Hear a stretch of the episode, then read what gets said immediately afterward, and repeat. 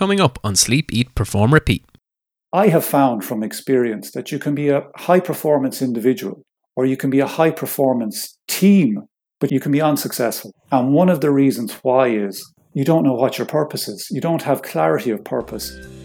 You've just heard from our guest today, Mark Prendergast. There's more from Mark coming up very soon.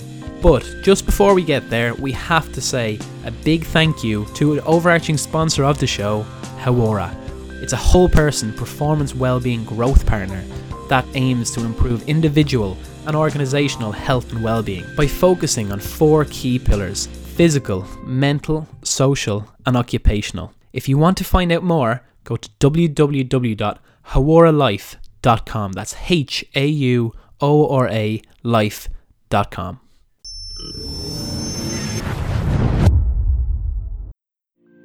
Welcome to Sleep, Eat, Perform, Repeat with your hosts, David Clancy and Kieran Dunn. This is a podcast about high performance. What we are striving to achieve is to figure out what makes high performing individuals tick, why they do what they do, and why they are successful. Enjoy a journey of stories, lessons, and learnings.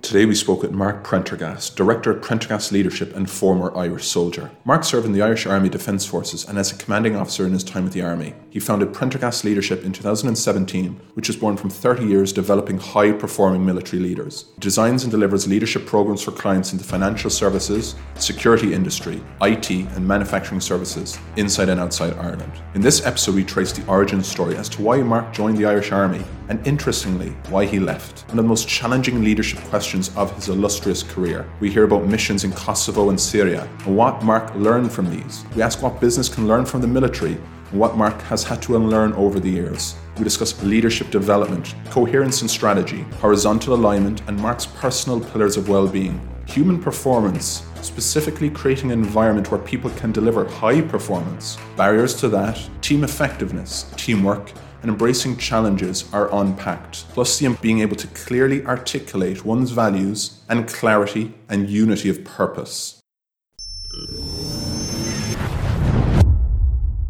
Mark Prendergast, thanks a million for joining us today. How are you, sir? I'm great. Thanks very much, Kieran. Uh, delighted to be on the call and thank you very much for the invitation. Looking forward to digging into uh, your history, Mark. But for everyone listening, what have you been doing these days? Yeah, I've I'm my own business. Um, I've been in business now for the last four years, and it's in the area of obviously human performance, but specifically the, around the area of teamwork, team effectiveness, and taking a bit of knowledge I got in my past about creating an environment where people can deliver high performance, but making sure that some of the barriers that are there in a lot of organizations are broken down and let people do their best. Okay, so I'll start off with maybe a tough one, but what's the best example of a team or a culture that is high performing that you've seen to date? The one that I experienced most was the team I led in Syria in 2015. And um, I'm from a military background, and I was kind of 28 years into a job at that stage where I'd worked really hard at my own competency but also I'd accumulated a lot of experience in how to get the best out of all the other teams that I led. And we had a we had a dangerous six months, truthfully, and we were very successful. And uh, the efforts and watching that group of people perform, grow, and just nearly outgrow me by the end of that six months is the best example I have of it. You're saying getting the best out of people. Yeah. And we've just spoken to, you know, a captain there for a rugby team last week. How can you really understand people and get the best out of them? I have a simple kind of three step approach to that uh, observe, connect, influence. And the first thing you have to spend time with that observe piece, find out what are people, what are they into? What are their their values, their their motivations, their their goals, their stated goals, their secret goals, all these kind of things that you have to figure out and then find a way of connecting with them. And it's simple things like, uh, you know, people who want to talk to me, talk to me about family and sport, and I'm, I'm all in. There's, there's no problem getting me to talk and connect, and you can build on that. And then when you've that done, then you're in some chance of having a positive influence. But there's also the, the, the aspect that a lot of people mightn't be aware of is your own behaviors, uh, your own, particularly as a leader. Uh, you're, you're a role model.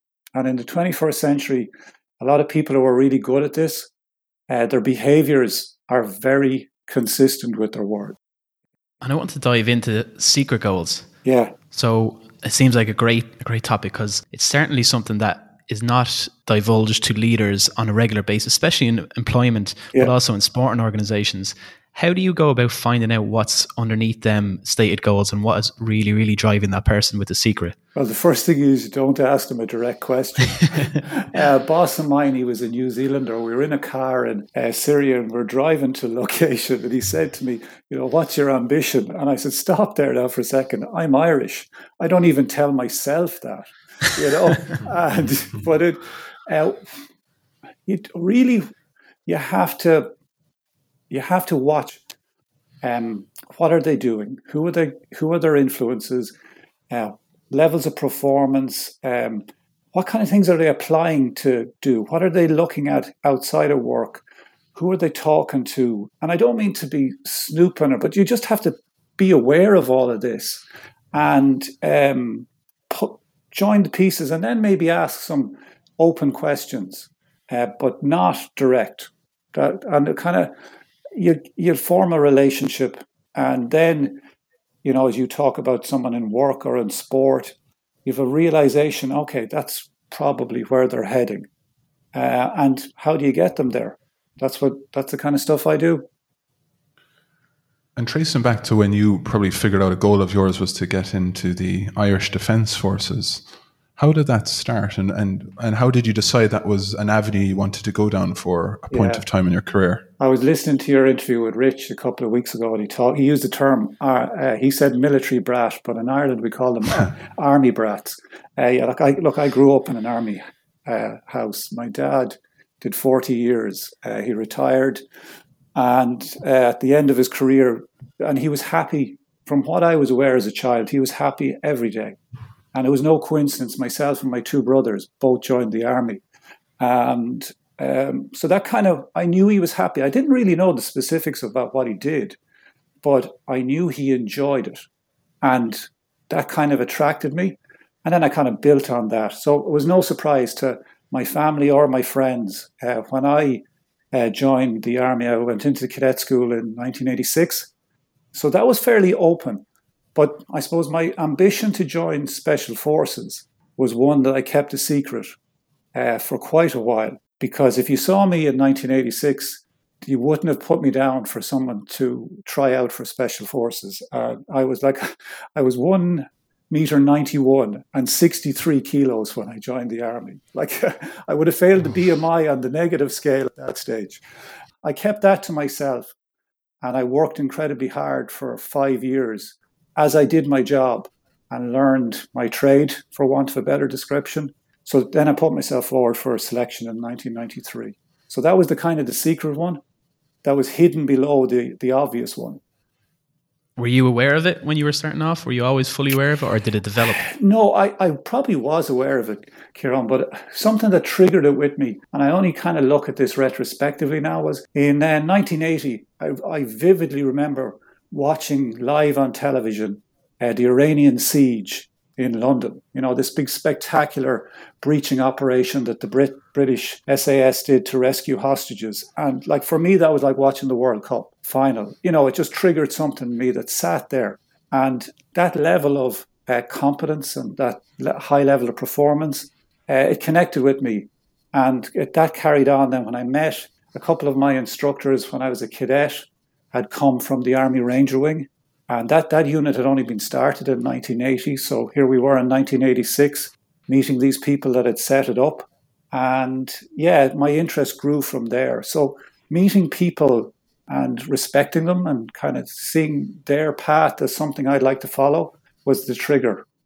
And when you say you've seen it, I'd be looking at Zero Dark Thirty, the film recently. Yeah. So I've obviously, I think that's excellent. Yeah. But I think my desires to get into the army would be quite different or into the special forces because I'm not sure the what it actually entails would match my personality. Did you notice a difference between what you perceived it to be versus when you got there and actually lived it? Yeah, yeah. In some ways, it was exactly what I expected it, and in other ways, it wasn't. And the the real difference was how people challenged each other. That's for me uh, one of the key pillars of high performance. Um, like I went in, I passed selection. And the Irish system, the, the unit is so small. As an officer, when you pass selection, you go back into the main body of the army and wait your turn for an appointment to come free within the unit. So you can then go on your qualification training and upskill yourself. So it took a few years before I arrived in. And I was very experienced. And I had a good few tours of duty overseas, and all these things had happened.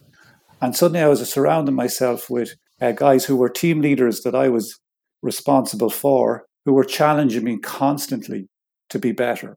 And that was a surprise. Like I would start talking about what are we going to do, and immediately people would go, mm, maybe that's not the best way.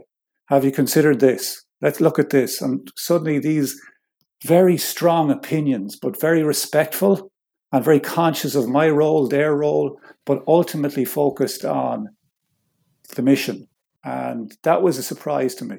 And I loved it. And it's something I bring forward into uh, to the future. And that really helped me, for example, in setting up an environment for our deployment to Syria in 2015, working really hard with young leaders to say, look, challenge each other and challenge me, because that's how we're going to be better. That's excellent. And when you're going through all the, all this uh, evolvement, and to that point in 2015, we've we've heard about performance and character and capability and standing up to challenge. Was there a point in time through this passage of time when you faced a moment when you really stood up to the challenge and, and could really feel you were a leader and other people were looking at you now as a leader?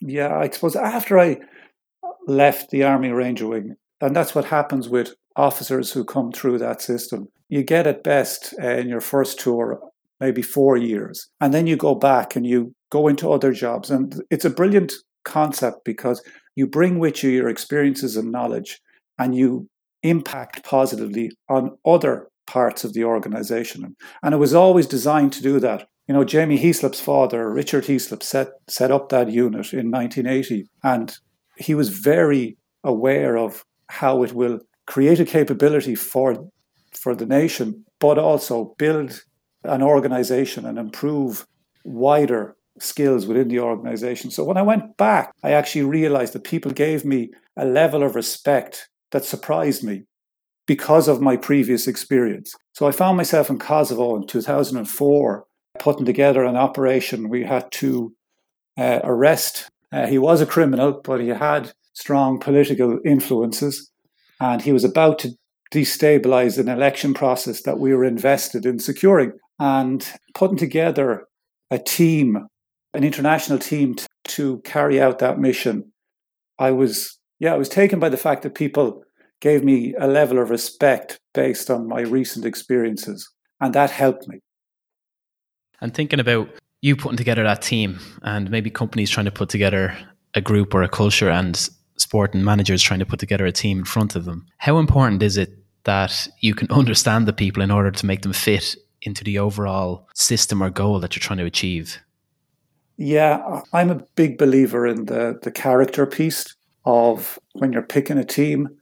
And that's the advantage the, the military systems have, and sport have it as well. You're challenging people to perform if they achieve that benchmark standard, you know what you're working with. The difficulty in business is you don't get those training opportunities. You're straight into delivering outputs, you know, commercially focused outputs. Trying to understand your people and trying to shape and select them and build teams. What I would encourage businesses to do is have a really strong feedback loop, analyzing performance, conducting frequent after action reviews, practical understanding of, okay, what do we do well? What do we need to work on? And watch how people respond, watch how people interact with you. From that knowledge, you can build your team because you don't have the training opportunities that sport and the military have. And into the business world, if we're forming selection teams, leadership steering groups, like diversity of thought and the ability to challenge, like you've said, was so important for your growth. That must be so important. I mean, we're the I suppose diversity, equality, and all those sort of inclusion pieces are so important for teams to be very successful and high performing these days. What's your experience in that space?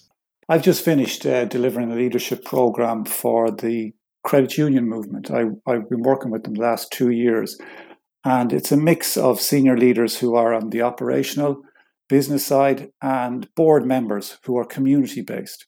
And I love working with that group because of the diversity that comes with the mix of a community based organization. They get it when I talk to them about the importance of having people in the room that disagree with you.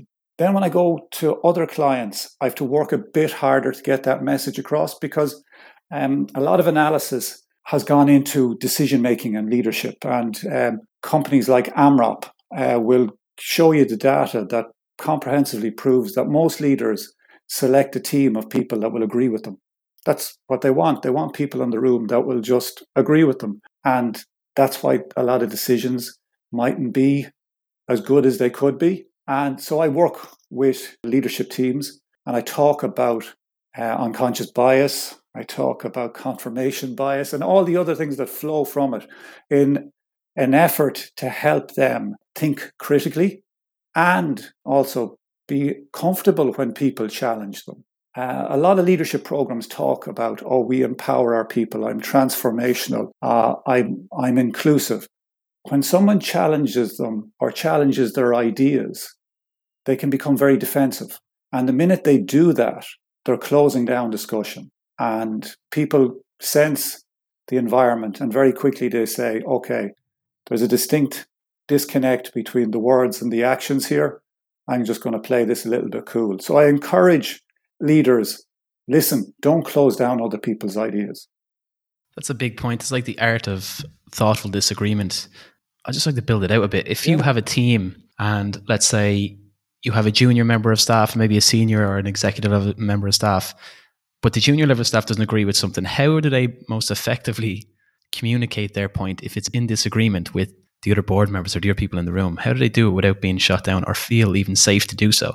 With a lot of the clients that I'm uh, engaged with at the moment, I'm working at a couple of levels in the organization, which helps with that, Kieran. So I'm working with the senior leaders and I'm working with the new entrants. So actually, the first job I ever got was with a graduate entry program back in 2017. So you're encouraging the people at that level to engage and challenge and to use what can be described as their beginner's mindset to keep asking why and keep asking challenging questions. And then at the same time, I'm dealing pe- with people who are at the mi- middle senior level and saying, you got to encourage this. You got to expect it. You've got to support it and you have to be open to it. So I would say for an organization to do it effectively, they have to have a couple of things happening at the same time at different levels to build that hmm. understanding and then to ensure that the skills you give people at one level will be accepted at, by people at a higher level. You know, you can't just invest all your time into great ideas with one group of people, and then the minute they try them, they're they're not accepted by another higher level. Was there ever a leadership question put to you, Mark, that you found difficult to answer, or you or you didn't even want to answer it?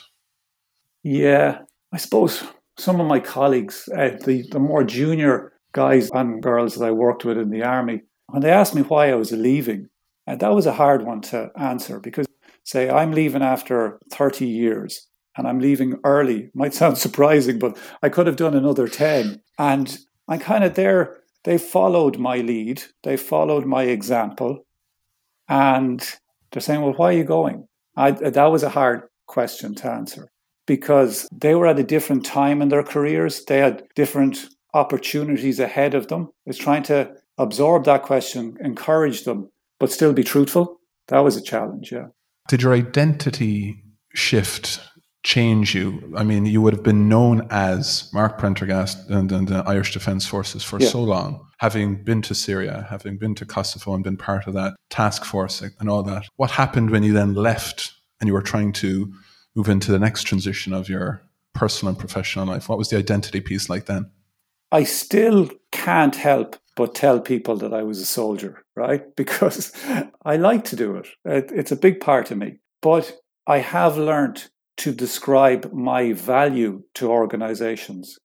And that that was a challenge initially. Like I didn't start out with a plan to start a business. Something lucky happened. A business came to me, started asking me questions, and I said, "Who's going to deliver on this?" And they said, "I don't know." And I said, "I think I can do it." And it kind of took off from there. So they approached me at that stage when I was still in the army. So they knew what they were getting. But since then, when I've sat down with other clients or potential clients, trying to describe my value, yeah, that's the big challenge. And anyone who's transitioning between jobs where they don't have a reputation, a kind of an internal reputation preceding them, they have to come up with a way of describing it. And I focus on the, the leadership development and the team effectiveness. My experience in the last four years to help me explain it obviously there must have been an element of discomfort when you face into uncertain circumstances even when you're in the army in the defense forces and then when you're starting your own business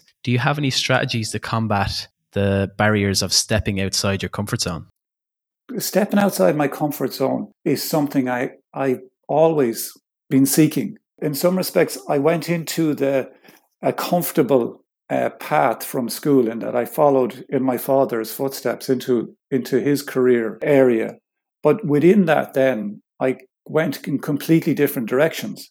I don't know, was I doing it on purpose or was it just how the opportunities presented themselves? So I've always looked for that challenge. And suppose to the audience, like anyone who's a high performer listening to this, they're very familiar with the fact that there is no success. Like when you achieve one thing, it only leads to the next challenge. And uh, you learn to cope with that. You learn to have the confidence in yourself uh, to embrace the next thing. Uh, that you might know at this moment in time what the answer is or what the path is, but you have the confidence in yourself that you're going to figure it out.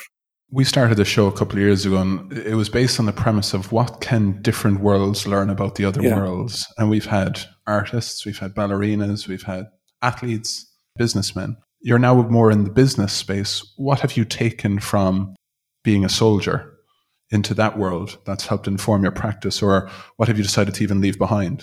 Well, the first thing I've left behind is you don't think that you're going to tell people what they should do. You learn to listen very closely to what is happening in their world. And then I have the ability to learn quickly and to adapt to the changing environment. And that has really helped me, and I encourage others to do that. But it's built on a foundation of being able to reflect and analyze, learn, and then keep moving forward. And then knowing that some things will work, some things won't, and then be able to adjust and adapt accordingly. Yeah, that's kind of what I've learned to bring forward, David, uh, is the capacity to learn and adapt quickly. And I think it's a it's a, an important skill for any of us to have in the 21st century. The background I came from, the catchphrase was expect the unexpected. Yeah, that's a kind of a, a tool that has helped me, particularly in the last year and a half. Yeah, definitely. And then you have had great influence on this conversation so far about the stated goals and secret goals that I have to ask you. Hopefully, okay. it's unexpected. What is your stated goals that you have so far? And maybe if we get to know you better down the line, I'll unearth the secret ones.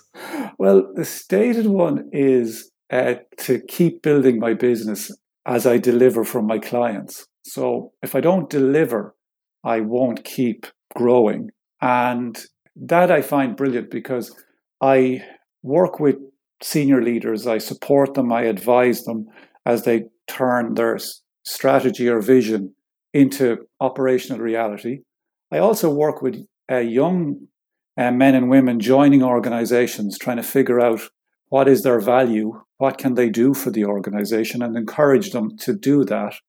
And they're kind of, I, I found myself back doing what I was doing 20 years ago as an instructor in the officer cadet school. So, yeah, that's my stated um, is leadership development, team effectiveness. Uh, what's the overall strategy? There isn't one. I I came from a background where planning was everything, and you you know strategic objectives.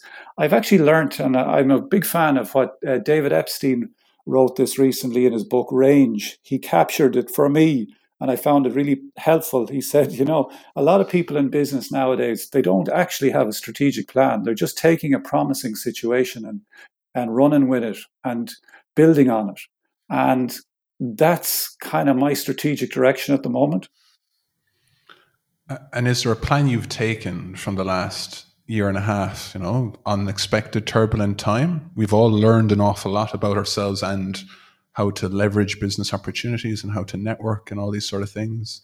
What are you what are you taking from this whole period that might help you moving forward?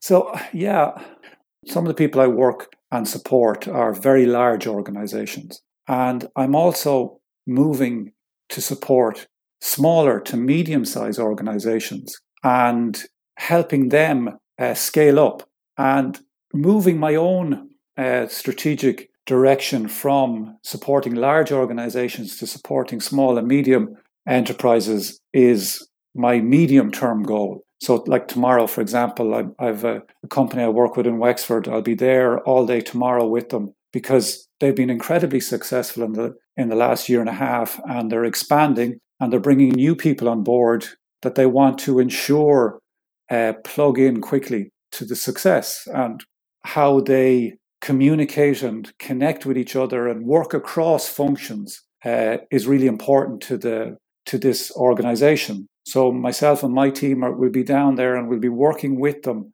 about understanding that they're just not there to do one job or to work in one part of the organization. They're part of a larger organization and they need to understand purpose and understand where they fit into it and how they can see opportunities, share them, and add to the wider organization, just not stay within their own lane. And that's my direction for the next, I'd say, two years, working with those companies looking back through Prendergast leadership online and who you've worked with, it's definitely a cross pollination of sports and business and high level and companies that are huge into giving back and some are focused on high performance like Bath Rugby. Do you notice are there similar challenges emerging over the last year or even longer for these organizations, regardless whether they're in the sporting sector or in business sector? Well, I suppose the, the, the common factor is every organization you've just listed, people are present in all of them. And the dynamic within their teams are really important to the, all those organizations. The one common um, emerging theme would be purpose. So you talk about some of the organizations that are very values based and very clear on that, and they attract and they recruit uh, with that in mind. Others are community based, others are sport based. But I have found from experience that you can be a high performance individual or you can be a high performance team, but you can be you can be unsuccessful. And one of the reasons why is you don't know what your purpose is. You don't have clarity of purpose, or the, within the wider organization, there is not unity of purpose. And I'm kind of jumping ahead here because I know you will always ask the question at the end of the podcast what is high performance? But to answer this question, Kira, for me, it's purpose leaders who understand it, communicate it, and you unite efforts around it is what I'm seeing at the moment. We're not at that question yet, Mark. I know, I know, I know. Jumping ahead. Um, when you're showing up every morning to the world and you're high performer, you're trying to give and really help and add value and help people understand purpose and what's driving driving them to, to be the best they can and be successful. What what's important in your day to make you tick? um, I suppose the first question is, how are my family? You know, you'll that's the first thing you'll check in with um, when you when you awake. Where is everyone today? Who's woken up in the house? Who's somewhere else? Are they all okay? And what are we doing today? What do I need to do to to help with that? Then it, business flows in within that as well. And I, I'm in business with my wife. She's also a co-founder with this uh, organization. She's also from a military background, and between us, like it's very hard at times to distinguish family from work in terms of our direction, our priorities on a daily basis. And that, I mean, I'm describing that as a positive. Uh, it's it, there's complete synergy between the two. But for me, turning up as well, uh, there's a couple of pillars that have to be constantly maintained. And one for me is the physical.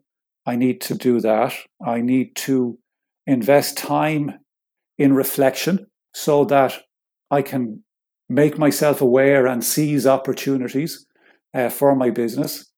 Then I'm very good at analyzing performance. So no matter what I do, and today, this podcast, I'll sit down and I'll analyze how I got on and I learn from it. And that's kind of how I make it tick for me so far. With the analysis of your performance, I'm going to jump on that. When you're looking back and it's not particularly attractive to do so, it might be painful to look back over. How do you do it without putting it on the long finger or, you know, saying, oh, it's too hard to think about? You know, when we're doing our reflection, it's not always easy. What's your technique for it? This is where habit helps and having good habits. And so that kind of that eliminates that procrastination um, and eliminates that kind of desire to oh maybe I won't look at this now. So having a rhythm, having good habits makes you f- sit down and and do that reflection, that piece of, of so I, I'll do it straight away. It's just a habit at this stage. And then how would you remove emotion and be objective with yourself? So sometimes you might want to see a positive lens on what you've done, and it may yeah. not be the truthful, a yeah, truthful look, account of what happened. Yeah, look, that, a lot of people are much better at explaining this than me. And I loved listening to Matthew McConaughey recently talk about, you know, excuses prevent learning. I suppose as people, right? When we look at our own performance, if if we're going to come up with excuses, we're always going to look at external factors. We're never going to look at ourselves. And then when we're looking and analyzing other people's performance, we completely focus on the individual and their behaviors, their actions, right? and I suppose the first thing is you need to be aware of that. Okay. And if you are aware of it, you need to catch yourself when you're doing it. And then you really need someone, a sounding board, an advisor, a mentor, a coach, whatever works for you. But I, I surround myself with a team of people that have no problem telling me the truth.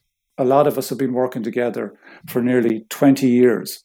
I make sure that when I'm picking a team uh, for working with a business, I pick the people who are best for the business and the people that are best for me and keep will keep me focused because as I say to them all the time, we can't have a bad day or we'll be out of business fairly soon. We spoke to Lady Chanel McCoy there a couple of weeks ago, and, and she spoke about the importance of, of role models, having someone not necessarily looking up to, but someone you can maybe look at and, and take pieces of that to help inform what she was doing. And she used to, you know, talk about her husband and, and people like that. Has there been anyone in your in your life over the last ten years or longer that perhaps has helped you in terms of next paths or people you've looked at to for direction besides the wife? I would say, okay, role models. It's a big and it's an important uh, aspect of leadership in the 21st century, but it's a it's a hugely challenging one because uh, none of us will be perfect all the time, and our tolerance of people's mistakes needs to to recognize that. So I could list a load of people, and you could we could all list what they did really well and what they did really uh, what mistakes they made, but people who guide me I would always taken a lot of from watching uh, Dermot Earley Senior, who died in 2010, uh, way too early in his in his life. Um, was a leader within the military community. That character, competence, phenomenal athlete, a highly competent leader, but an incredibly uh, intelligent person in the areas of emotion and the capacity to connect with people a lot of my generation that would have interacted with him would have aspired to uh, to take on some of what he could do. But I think all of us would agree that none of us were capable of doing it to the standards he could. Um, since in business, yeah, I, I I'm well connected with guys and women of similar backgrounds to myself who are operating in America and Australia. And I kind of bounce ideas off them and we kind of share professional ideas and opinions on what's happening. And I kind of plug into that. And uh, within Ireland, uh, at this stage, I I couldn't give you a role model straight off that's working for me at the moment. No. I really want to build off something that I've worked on with uh, the Gaelic Players Association, and they have a leadership course. And one topic we looked into was the dark side of leadership. So, in terms of our perception of good leaders, we often think of them being empath- empathetic and you know having good communication and trusting and someone you can go and speak to openly. But then there are some organizations, and recently there was a documentary um, with Michael Jordan, and you could see he led very differently. He called players out, he berated people openly. He probably would have off put a lot of individuals, but yet he got results. Is there necessarily a one way fits all for the best leadership approach, or can them dark side, them dark personality traits work sometimes? Yeah, I suppose I, I'll, I'll quote two theoretical frameworks to kick it off. Okay, back in the 60s, they talked about situational leadership uh, and that we adapt our style to the situation. And that, I, I agree with that. But I would also say that our values and our um, behaviors linked to our values never change. Uh, the other thing, in terms of a dark side of being abrupt, being direct, being mission focused, there is a time for that. And in some cases, it's when things are chaotic uh, when there's not time for elaborate explanations, there's not time for getting complete uh, buy in before you act. But in the main, they're extreme events. I would say, to answer your question, Kieran, um, we have to be consistent in our behaviors, we have to be clear in our values, and we have to um, our actions have to marry up with our words in the 21st century because the level of communication and knowledge that we have about people now, it's very hard not to know what they're up to. Mark, we've talked on we've talked about habits, we've talked about character, talked about competency, we've heard elements of your story and as to what's made you successful. I think it's only fitting we we finish with the question you were nearly answering earlier having gone through all this and still evolving and moving forward, what does high performance mean to you, Mark Prendergast? I look at high performance now from the perspective of an environment for others. Um, I've moved past uh, how do I become a high performer as an individual. I've moved into the environment where it's about giving others the opportunity to perform. And the key element that I have uh, discovered is purpose as I said earlier, I've seen a lot of really good people uh, and I've seen a lot of really good teams fail. And in the main, it's because there's no clarity of purpose and there's no certainty as to what we're trying to achieve. And then the other thing I've seen in um, in environments where where it doesn't work is there's a lack of alignment. Uh, you have different departments competing with each other internally and not that concerned about the organizational purpose. They're focusing on their departmental targets. That leads me to unity of purpose. That leaders need to ensure that every department within their organization is on the same page, heading in the same direction. And one of the greatest ways to kill off anyone's strategy is to have your senior leaders competing with each other and you have a lack of horizontal alignment. That to me is the difference now. When you look at organizations, when you want to be a high performance organization, you need clarity of purpose and unity of purpose. Mark, I'd like to both thank you. Very gratefully for your, for your time today. Learned an awful lot. I think we both need to go back and look at our purpose statements now. Although we thought we were good there, uh, that's definitely what's resonated here for me. So yeah, thanks a lot for your time. Appreciate it, and we'll be in touch.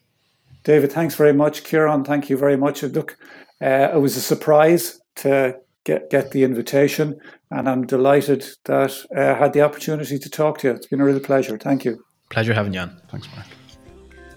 Thank you for listening to today's episode of Sleep, Eat, Perform, Repeat, a story of high performance. This was brought to you by Hauora, a whole person wellbeing company founded and run from Dublin, Ireland. Find out more at hauoralife.com, spelt H A U O R A life.com. Please rate, review, and share the podcast. Some people want it to happen, some wish it would happen, others make it happen. The GOAT, Michael Jordan.